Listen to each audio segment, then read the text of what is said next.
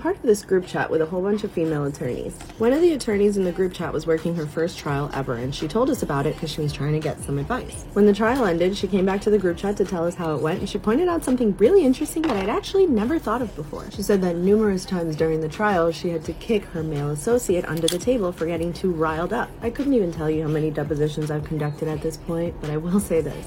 I've been in quite a few depositions that turned into legit screaming matches between the two attorneys. And I mean like banging on the table, standing up, pointing, screaming. Never with a female attorney though.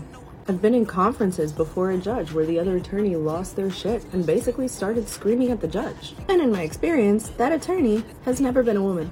I don't say this to say that I think women are better attorneys than men.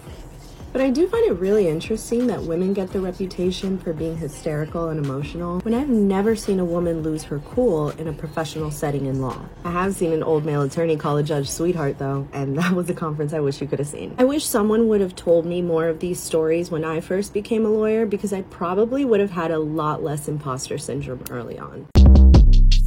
Short Cast Club